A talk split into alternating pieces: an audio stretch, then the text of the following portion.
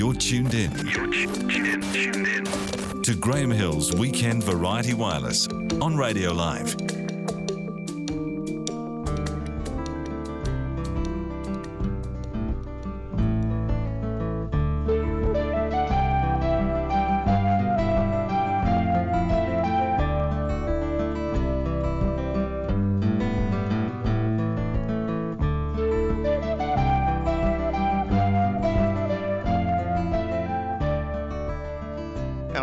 With Gerard Hindmarsh. This week we delve into a story from World War II, a World War II desert story. And that was one of the arenas in which New Zealanders, a lot of New Zealanders fought. This is the heroic story of Colonel Ronald Joseph Moore of the New Zealand Expeditionary Force. Gerard. Yeah, Corporal Ronald Joseph Moore. He was also known as Skin by his nickname Skin Moore. Uh, he was a trooper at number 1248 in the 2nd New Zealand Divisional Cavalry and he served with the New Zealand Expeditionary Force in Egypt from 1940 through into 1941 and 42 and he earned incredible uh, critical acclaim for what became known as Moore's March, named after him. This remarkable story of endurance. Abandoned in the desert, wounded, he made his way out. And it was seen by the army as one of the most remarkable feats. It really was. With hardly any water, three mates, they all sort of separated slowly and but uh, he was really the hero of this. He was just a, a farmhand, you know, from Taihape. quite a remarkable man, and one of those chaps that had incredible skills, all round skills, and he was picked out really to go into the long range desert group, the LRDG it was called, and uh, this was a sort of specialist group. Their job was to disrupt the German oil supply uh, from North Africa, of course, because if anything would disrupt the German advance in Europe, it would be strangling their supply of oil coming from North Africa. Moore became the unintentional hero of what became known as Moore's March through the Western Desert and they were survivors of this long range desert group. I'll go into the story shortly, but Moore led three other soldiers on a 10 day march, 336 kilometres, that's um, about 209 mile trek, virtually no food, no water, and few environments, of course, are as hostile anywhere in the world than this desert region, Graham. It's a furnace by day, it goes up to 50 and even 60 degrees, total freezing by night. And few people have survived there for long, particularly when injured or without food and with precious little water. I think this area in Libya holds, or at least held for a long time, the highest temperature recorded on Earth. Yeah, it does. It stretches from the Nile right through Egypt into Libya and known as the Western Desert or parts of it's the Egyptian Sand Desert. I've actually driven through it on a press trip once. We had to be we had to be uh, chaperoned by uh, Egyptian military and we had bodyguards. But man, what an exceptional place! What oh, were you doing there? Visiting the New Zealand um, cemetery at El Alamein. Oh wow! And uh, and then they took us across the desert with a few diversions right through to Alexandria. Oh, it was a spectacular trip. And I always remember this little place in the desert we came to. It little Dodgem cars in the middle of nowhere. We couldn't even find anyone to give a ride. But uh, the most bizarre sort of place to have served there would be, I just think, oh my God, it would be one of the worst places. Mm. But in 1940, the Allies, including the New Zealand Expeditionary Force, they were just barely clinging to Egypt. It was the gateway to those German oil fields further east, and Italy had joined the war on the side of Germany, of course, by this time, and they had bases deep in the desert. Now, this was both in the Sudan and also in Libya. And it was vital that the Allies knew what the Italians in particular were planning because whatever they were doing had some link up to the German advance there. And so they thought, well, if we could keep a tab on these Italians and even harass them or anything, then perhaps we could disrupt that oil supply. Well, out of this grew the long range desert group, and they were patrols which roamed the desert by trucks, uh, thousands of kilometres behind enemy lines. It was a very brazen act of these guys, actually. And interestingly, they were often crewed by New Zealanders, Graham, because these guys from the Expeditionary Force were picked out because they were so good at doing things. Many of them had rural backgrounds, just like Moore. They were good with explosives. They used them on their farms. They could build things. They were good with rifles. They were good with horses. They were just made for the job. It's a pretty dangerous task, isn't it? You don't have to do much of an imagine to think of how dangerous that must have been behind enemy lines and you don't have platoons to the right of you or the left of you. You've just got desert and road. Yeah, exactly. And of course, the air is open above you, mm. and you're in full sight of any aerial surveillance. And um, you know, these patrols were totally equipped to harass, sabotage, and gain intelligence. That was their brief, basically, a wide brief. But, you know, they risked death from enemy aircraft. The Italians had quite a little fleet of aeroplanes, spotter planes, that were just crisscrossing the desert at all the times, while at ground level enemy patrols were often encountered, and these were terrible little skirmishes where sometimes hardly anyone got out alive. But as you get more into Libya, there are these kind of everything from these wadis, which are these ravines or watercourses that only have water in them for a short time of the year, or mountainous little outcrops and, and scrub, thorny scrub. There were places to hide and everything, but it was the desert, and, and there was always the possibility of a very slow death from starvation or thirst if things went wrong because there was no, virtually no help available. But anyway, they had Christmas 1940 in the camp. And on Boxing Day, they were all prepared to go. Boxing Day 1940, two patrols of the long range desert group left their base in Cairo and they're briefed the wastes of the Libyan desert. And among the 70 men involved in this little caravan, if you like, was Corporal Ron Moore. And ahead of them was just a world of vast sand seas and rocky ridges and stony sort of plains and little vegetation and virtually no water. So effectively, they were a reconnaissance team. Yeah, reconnaissance, but also to engage the enemy where possible. And uh, they were well armed as well with explosives, all sorts of things. Now, they actually had a mission. One of their missions was the destruction of an airfield at the Italian garrison town of Mazurk. Now, this was 1,600 kilometres away. Now, the long range desert group was led by an English officer, Major P.A. Clayton. Now, the 23 vehicles. For a start, they were in relatively familiar territory. They followed the route to Ain Dalla and beyond stretched this vast Egyptian sand sea. And they were soon manhandling their trucks across this wasteland. They were always shoveling and heaving and laying metal channels which they carried on top of their little trucks across the sand until they reached a big cairn. Now, this was a sort of landmark, a sort of rocky landmark near the Libyan border with Egypt. Now, from here it was firmer ground and they made good progress across a big, desolate, stony plain. And then they encountered more sand, but once again they dug and they heaved their way across the Kalansho Sand Sea now under the scorching sun. So far, they were totally undetected by enemy aircraft. They were going well, but anyway, ahead now was just totally unknown territory and all the available maps showed only the barest details and, and they were often grossly inaccurate, of course, and they relied on their borrowed, begged, and stolen compasses and theodolites and sun compasses for navigation. And they actually even used some techniques from the old camel drivers to find their way.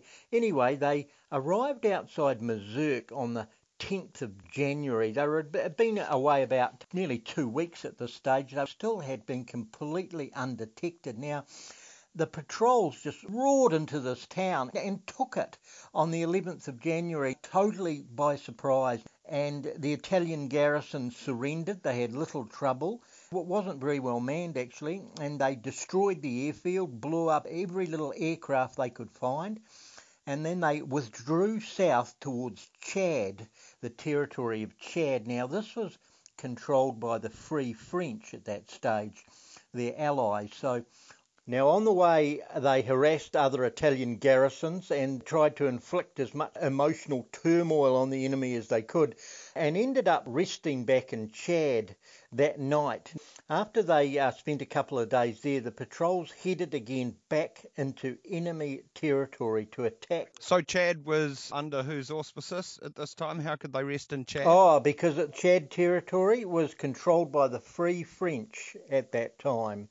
So allies they were. They always had them on their side. Then the patrols headed again into enemy territory to attack another Italian base at Kufra, the little town of Kufra. Now, uh, at this stage, the Italians were aware of this incredibly heavily armed patrols roaming somewhere in the desert. So Major Clayton knew now that they'd lost all element of surprise. He moved them cautiously forward along an old camel route. Now, this was through a sort of wadi where they could be slightly out of sight. Now, on the last day of January, they were only 100 kilometres from Kufra, now risking an attack from the air, of course, but after stopping for a break at a small hut at Sarra, Clayton left one patrol in reserve and pushed on with 11 trucks. Now, Corporal Moore was in a vehicle that had been named Te. Now, he must have named that because that's where he was born, actually. Near a mountainous outcrop called Jebel Sharif, Clayton decided that they should lie low until dark and give the order to disperse the trucks around the rocky wadi. Now, this was afterwards, but it was too late. His plan was too late. Within minutes, an Italian patrol, now this was backed up by three aircraft, they just fell on the group in one huge attack. And in the evening, Major Clayton and three of his vehicles were captured, and two more trucks were destroyed by machine gun and cannon fire. And this was the Battle of Kufra. Without the protection of air support, the patrol second in command withdrew the six surviving trucks and inflicting heavy damage on the Italians as they went. You know, this is one of the most preserved battlefield scenes still in existence, I think, from the Desert Dry. But all the vehicles, the Italian vehicles and equipment, still there, just sitting in the desert. It's uh, supposed to be quite remarkable. But anyway, Corporal Moore was left behind, and when the Italians attacked, he was driving Te Aroha, and it was raked by enemy fire, and it started to burn. It caught fire. Now, Moore himself was shot through the foot, and the bullet penetrated the outside edge of his foot and came through the sole of his foot. You can imagine how painful that was. Yeah, not not a good afternoon. No. Now, a corporal operating the machine gun from the truck was killed, and the four survivors bailed out of the truck safely, crawling to safety. They raced to nearby rocks to find cover, and from amongst all the shrapnel flying around, they stayed hidden and they couldn't believe their eyes when the rest of the long range desert group, their comrades, retreated. They realised that they'd been left behind, maybe presumed killed, but anyway, and they also watched with amazement as the Italians did the same with their prisoners. Now, one of these prisoners was Major Clayton. They'd captured the commander of the long range desert group. So Moore was now left with three companions. There were two British guardsmen, Easton and Winchester, and an ordnance trooper named Teague. Now, they all withdrew to a nearby hill. Are they all New Zealanders? No, they're not. They're English, actually. Okay. Yep. Moore's the only Kiwi in that bunch. And he withdrew to a nearby hill and they hid there throughout the night. By morning, they were certain the Italians had gone. They waited and uh, there was no activity. The four survivors, they searched through all the burnt out trucks for equipment, food, clothing, and they found nothing except a partly filled can of water. Oh. Everything else had been destroyed. All right, not a fabulous position to be in, in the middle of one of the hottest deserts on the earth, which just happened to be a major battlefield for a lot of New Zealanders, especially the New Zealand Expeditionary Force. Outsiders with Gerard Hindmarsh will carry on with this incredible march of survival. It is the story of Colonel Ronald Joseph Moore of the NZEF 1940, around Christmas time, and the Battle of Kufra. Ah, weekend Variety Wireless. Outsiders with Gerard Hindmarsh. This week, the story of Colonel Ronald Joseph Moore and his companions. A reconnaissance team was given the job of going and finding out what the Italians were doing in the Desert War of World War II, 1940, and they've come under attack and seem to have been, well, very much left behind in the middle of a desert and they've got a can of water and hundreds of miles of heat and desert all around them. What do they do, Gerard? Well, they went through all the litter of the battle, the little trucks all burnt out, everything virtually had been destroyed. And as the sun rose high in the sky, they began to take stock of their situation and it didn't look good. Three of them were injured. Now, Moore's foot wound was causing him extreme pain. Barely could walk on it, stand up. Easton had been hit in the throat by a jagged piece of shrapnel which had lodged in the back of his gullet. And Teague was suffering from an old internal injury. Now, only Winchester was unhurt. He was the only unwounded one out of the four. Now, they knew in order to survive they needed water, but the nearest water that was available, and they knew this from their briefing, was at Kufra. Now, this was 110 kilometres to the north, but of course, that meant facing Italians and a prisoner of war camp, definitely. Now, so the Battle of Kufra is called the Battle of Kufra because it's the nearest settlement. Yeah, the nearest settlement. Gotcha.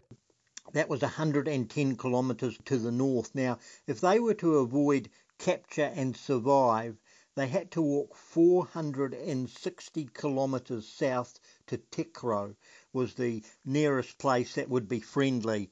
So that was basically towards Chad, and that was desert all the way. Now, Moore became the natural leader. Even though he was wounded, he became the natural leader of this assorted group, and he had no doubts in his mind which decision to make. For him, freedom was precious, even if it meant dying along the way.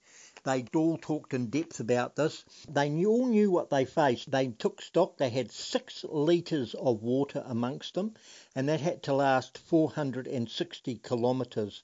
They knew that their injuries would hamper progress, and their clothing was entirely inadequate. It's hard enough um, imagining having to do that when you're feeling fit, let alone you know, it's it's not a, an unserious wound. No, that's right. And the worst part, of course, was that they knew that they were probably going to die of thirst. Six litres of water amongst four men, one and a half litres each, to last 460 kilometres. I mean, it doesn't take much maths to work that one out. No. Graham in 50 degree heat. They knew their injuries would hinder their progress, and their clothing was entirely inadequate because when the patrol was attacked by the Italians, it was almost a surprise attack. They'd actually been caught almost with their pants down, Graham, but but definitely without their boots and their hats on. Oh no. So you can imagine they were bare feet, and it was a common practice to gain comfort when on patrol under the scorching desert sun to take your boots off as soon as you rested. They just swelled up. And so all their protective clothing, including their blankets, had been destroyed in the trucks, and they knew that living at night would be a problem, and by day they would their flesh would just be roasted. So with the morning sun rising higher, they set out on that first day for Jebel uh, Sharif. Now this is the big mountain massif that the battle was fought around. And they followed the truck tracks south where they'd come from. Now, each took a turn carrying their precious water, hardly making any progress because of the injuries. Now, on that first day, they only managed to take a few sips of water each, rationing it. Later, an Italian plane passed over them and they quickly hid under some bushes but they reasoned that if the Italians had actually seen them, they would just think that they were doomed anyway and with Yeah. no hope of survival. No, no, wouldn't waste a bullet. No. The thing that really freaks me out no hat. Oh, I know. Can you imagine it? They must have fashioned something for their head. You'd just go mad. Would they ever? Now, they'd spent the first night and they dozed in a shallow depression. They sort of huddled together against the freezing cold. It was went below freezing. And on the second day, they plodded on. Now, Moore had one handkerchief, the only thing he had really, which he wrapped around his wounded foot. And Easton was in great pain from his throat wound. He could barely swallow. And Teague was near collapse from the effects of this old injury he had. Now, the third day under the blazing sun that brought a bonus. They found in the sand a kilogram tin of plum duff, Oh, of plum jam, which had probably dropped off one of their truck on the way north. Now, they divided it up and, and just coughed it down, washing it down with a precious sip of water. And this was their first food in three days since the attack. Now, throughout the fourth day during the trek south, Teague was obviously very tired, but they managed to keep the party together. But they were moving now at a really slow pace, always helping each other. Now, Teague was the first to falter, and on the fifth day he got quite snarky about it. He persuaded them to leave him because he was hindering their progress and jeopardising everyone's chance of reaching safety. oh, the Captain Oates approach. I'm going out. I may be some time. Yeah, exactly. And reluctantly, the other three men decided, okay, this is the best thing. and We'll, we'll come back, we'll find help, and come back and get you. Was their last words, and they left him with his tiny share of water in an empty bottle that they'd found. Now, now this was absolutely tragic. It was not until his three comrades were out of sight that Teague discovered that the bottle contained a salty automotive substance that made this water totally undrinkable. Oh, like brake fluid or something? Yeah, something like that. They thought it was clean. But anyway, on the sixth day, now Moore, Easton, and Winchester, they struggled on through a sandstorm, a raging sandstorm towards the deserted village of Sarra. Now, the swirling sand made it hard to follow the uh, truck tracks, but they managed to reach the village just before dark. Now, early in the war, the Italians had destroyed all the water supplies at this oasis to stop them being used by Allied patrols. The wells had been um, detonated and possibly poisoned, and they spent the night in a little ruined hut, bathing their aching feet in some engine oil, which was the only liquid they could find from a burnt out vehicle. And it also provided fuel for a fire which kept them warm throughout the night. Oh, well, that would be our bonus. Well, sort of. A little bit of a bonus. Yeah, it gets worse, Graham. How thirsty have you ever been? Oh, look, I'd need several litres of water uh, in, in probably half a day in any sort of environment like that. But to be thirsty is the horriblest thing in the world. Your whole mouth, your tongue swells up. You start to feel just delirious and horrible. Yeah. Anyway, they resumed the trek on the seventh morning. They were almost halfway to Tekro, which lay 256 kilometres to the south. Now, over large stretches, the tracks of the truck wheels had disappeared, so they didn't know where actually they were going. They were just sort of navigating roughly by the sun now. Anyway, beyond Sarra, Teague had found the inner strength to struggle on to the ruined hut. Now, this is the man they'd left behind, and he was too exhausted and dehydrated to go any further. And he had one match that the others had left behind, and he lit a fire using the oil as fuel. So he was following them, if you like. Absolutely amazing that they were doing this on so little water.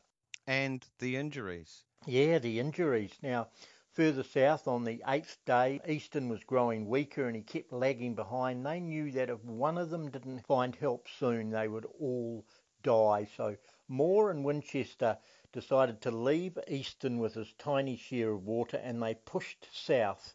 Oh, good God. So this is the eighth day. Yeah.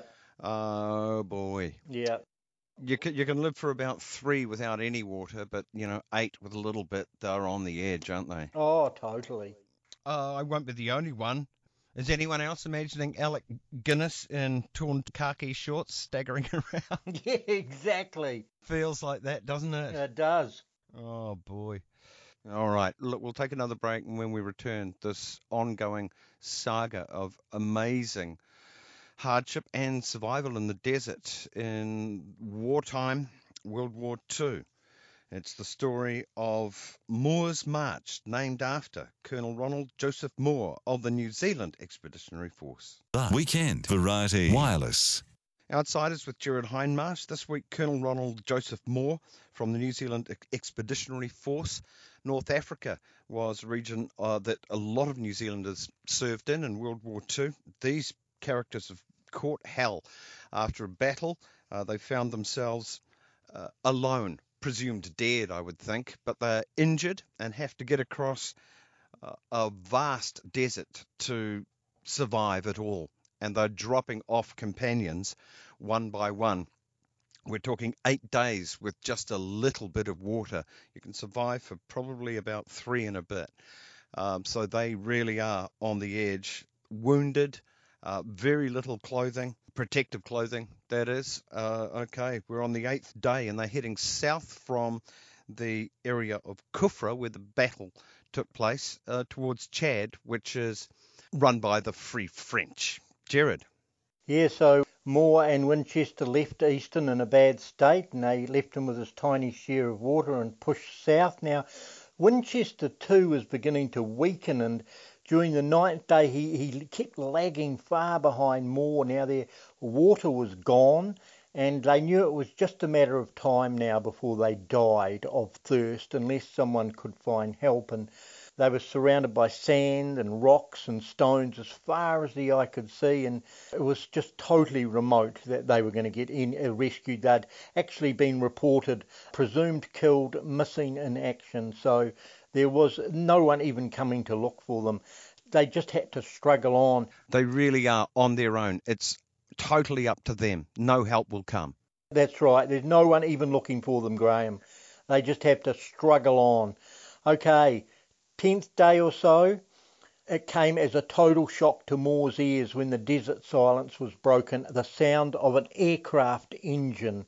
Now, who was it going to be? Was it going to be the friend or foe? Now, Moore watched it wing closer and they identified it as a French free plane. Now, the pilot saw Moore and Winchester also further back, lagging behind, and he he swung around in a, in a wide loop, and over them he dropped a small packet of food and a bottle of lemonade that he had in the plane. Now, they never found the food, and would you believe it, the cork came out of the bottle when it landed on the sand. Oh no. Yeah, there was only one centimetre of lemonade left in the bottom. Oh dear this is the thing of heartbreak that you see in movies, isn't it? A bottle of lemonade thrown out and it, the cork comes out and it spills everywhere. Yeah, and the soft sand probably consumed the little parcel of food. They couldn't find it anywhere. They were so disappointed. Anyway, the plane left. They resumed their tramp south and Moore was striding ahead now. He had found some inner strength amongst it all, but Winchester was lagging further and further behind, but at least now there was hope. It was hope that the French pilot would report their presence, of course. Now, rescue came from a completely different direction as back at the uh, hut that they'd left Teague. He was barely conscious after being without water for four days now. He was just at the point of death, but towards evening on the ninth day, he'd heard the sound of truck engines and he was totally delirious. He thought he was imagining, but he was found by the Free French patrol and he was able to sort of tell them that his comrades were somewhere ahead of him. Now, the French launched an immediate search party, but darkness overtook them that first night and they lost their tracks and they returned to the hut to wait for morning, hoping to get some more information from Teague as well. But on the 10th morning, or the 11th morning really, Moore started out. He had really found his strength or something. He was determined to get out. But Winchester, he was just absolutely close to exhaustion and, and he was lagging way behind now. Um, Moore could hardly see him. And despite the ache from his wounded foot, Moore was full of hope after that sighting of the aircraft, but he was determined to reach Tekro just to be sure. What's Tekro? Tekro is the town they're headed for. Okay. They're the French free town that they know that they'll be safe at if they get there. That was their main focus of getting to. Okay, now that day the French set a search party off early and they found Easton the uh, other man that uh, left behind lying on the ground 88 kilometres south of the hut. Now, despite his throat wound and lack of water, he was still alive and they took him back to Usara. A French doctor fought all day to save his life, but he died in the evening. And he was the first Scots guardsman to die in Africa, actually. Wow. Yeah, now, meanwhile, uh, the um, French search party, they pushed on further and they found Winchester. This is 105 kilometres from the hut, and he um, was bordering on absolute delirium, but he was still able to stand when he heard the trucks approaching, interestingly enough. He stood up and then collapsed. And uh, further 16 kilometres, the French found Corporal Moore, and he was still marching steadily onwards and he was clear headed and normal with his arms swinging. And it was reported that he was slightly annoyed that they'd found him because he just wanted to get to Tekro. That's how determined he was. Right, that sense of satisfaction. I put all this effort in, let me finish it myself. Yeah, that's right. And he'd walked 336 kilometres from Jebel Sharif with no food and just over one litre of water. He, he was only 130 kilometres away from Tekro. And he had a bullet through the foot. And yeah, a bullet through the foot, and he was confident, absolutely confident, that he could have reached his destination. Now, they had a short stay at Sarra. So he's rescued now. Yeah, that's right. And um, Winchester and Teague, they were taken south by the French to Fort Lamy in Chad territory, and Later, they were flown back to Cairo, where they were reunited with the survivors of the of the T Patrol. That was the original patrol, and which had withdrawn after the Italian attack at Jebel Sharif. Now, for his leadership and courage uh, and determination in sustaining three weaker men during the 10 day trek through the desert, Corporal Moore was immediately awarded the Distinguished Conduct Medal, the DCM. And more amazingly, Morse went on to suffer no after effects from his 336 kilometre trek. Wow. So he went straight back into action, Graham, with the long range desert group. So he was right into it. He was a man of great endurance. You've got to give it to him. He never made a fuss about anything. But anyway, he saw quite a lot more action. But on the 22nd of December 1941, he became another casualty of the Second World War when he was hit in the left leg by a German bullet. Now, whereabouts? It was in North Africa again in the desert. And uh, this time the wound was more serious and he was invalided back home actually to New Zealand and he he became an instructor, a special forces instructor actually, before he took up farming again at Matamata. And you know, he lived until he was 97. He only died in 2012. Mm. All right, this is an amazing feat. The story of Colonel Ronald Joseph Moore, the New Zealand Expeditionary Force, made his own escape, although even annoyed that he was rescued but I bet his companions weren't. One did die of the ordeal, uh, but others survived. Seems as though Moore uh, suffered no grand consequences because uh, he went back in to battle almost straight away. Good heavens. What a story. Well, that's what we expect from outsiders. Good work, Gerard. We'll take a break and be back very, very shortly. This week, the story of Colonel Ronald Joseph Moore of the New Zealand Expeditionary Force in a battle uh, the Battle of Kufra. You can look that up if you like, and got shot up and left behind. And all he had to do with his companions is walk out the 340 kilometres to safety and a drink of water in the middle of the desert. Oh dear, oh dear, while they're injured. He suffered that um, shot through the foot. Another bloke got one through the neck, but uh, oh boy, what a feat of endurance and most of them did survive after being rescued just short of their destination in Free French administered Chad. I always like saying Chad. All right, Gerard, the aftermath of this ordeal. Yeah, well, Moore absolutely proved himself missing, presumed killed in action this man was almost unkillable, Graham. He really was. And, you know, you've got to remember about Moore. He was in the prime of his life. He was born in 1915 in Te in the North Island there by Taihape. And he, he was in the prime of his life. He went to war at 25 and he was known as a really remarkable farmhand as well. Any job that was given to him, he could succeed. He used to work long hours, he was full of initiative, and there was no doubt he was made for this mission. If anyone could have got out, if it had been virtually any other man, they would all be dead, those guys probably, you know, and this is just the sort of calibre of people that we have. Now, there's another member of the New Zealand Expeditionary Force too, who was also in the Long Range Desert Group. This is the Special Forces Group, a New Zealander called Trooper, or he's later Second Lieutenant Dennis Morton Bassett.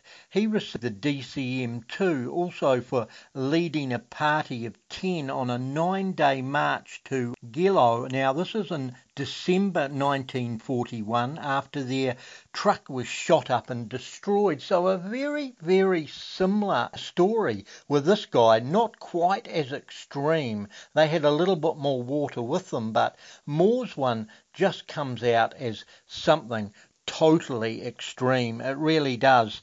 And I think it really goes to show, I think, the quality, the calibre of some of the men that, that went on this New Zealand expeditionary force and the terrible things that they suffered. I'll never forget my visit to El Alamein, the, this Commonwealth Grave Cemetery there.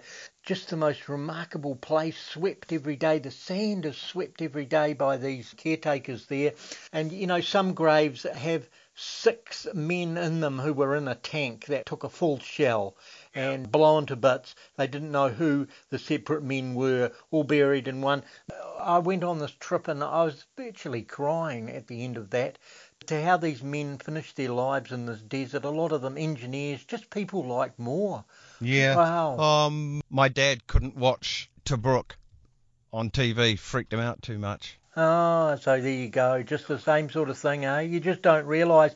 And these desert wars, Graham, were crazy events. It was all about the supply chain. You know, once your supply got stretched, you retreated, and then the other side, you know, it was just back and forth, back and forth, back and forth, just grueling times. Yeah, and a strange type of war where there is nowhere to hide. No, absolutely, and in the most shocking conditions, you know. Yeah, um, the British and Allied forces did have a wonderful advantage in that that amazing man and his team at Bletchley Park, Alan Turing, had cracked the Enigma code and uh, knew what Rommel was up to. Oh, exactly, yeah. It's a remarkable story, and I always say this you get a feeling from a story, but man, a feeling of incredible will to survive, I think. This guy was remarkable, you know, and he never wanted any heroics associated with him or anything. He was just a plodder. He was never going to be beat. He had that attitude, just that attitude I am not going to die and it's amazing he didn't suffer any longer term effects from that. There are people that run marathons that never get better. Yeah, that's true. Yeah. And, you know, the fact that he lived to 97 years, uh, an amazingly fit man, right up into his late years, apparently. Had the stamina and had the body. And that conflict in North Africa um, turned the Allies' way. And there's that famous speech from Winston Churchill. It was the first win for the Allies, it was the first turn of the tide. Uh, what did Churchill say? I can't remember exactly, but something like this is not the beginning of the end, but we could say it's the end of the beginning. Yeah, yeah, exactly. Oh, good one, Graham. All right, Gerard Hindmarsh, thank you very, very much. And a reminder, listeners, that the archive is available. All of the Outsider Tales, uh, which Gerard has done, are up on the archive on the Weekend Variety Wireless webpage. And you if you're listening on the podcast, a special hello. Gerard, thank you very, very much. Cheers, Graham. I have never promised anything but blood, tears, toil, and sweat. Now, however, we have a new experience. We have victory. A, a remarkable and definite victory. A bright gleam has caught the helmets of our soldiers and warmed and cheered all our hearts. General Alexander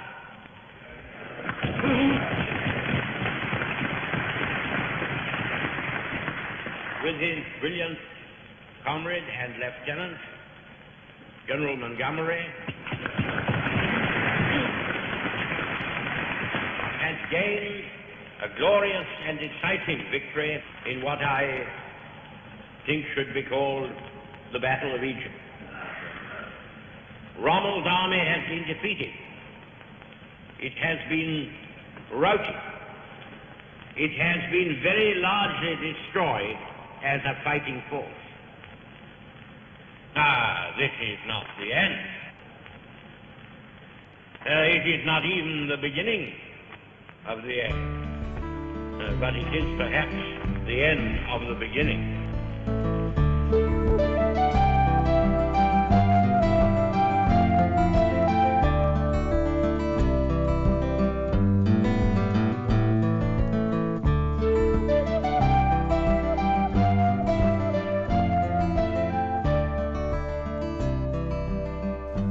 Okay, folks, thank you so much for listening of a weekend.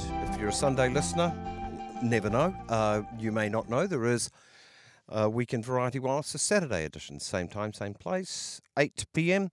to midnight. And if you are a regular listener and wondering where Grant Smithies, our music critic, has gone as we unravel albums from 1978, he's away for a bit, and I'm using this opportunity to restock the Shipwreck Tales archive.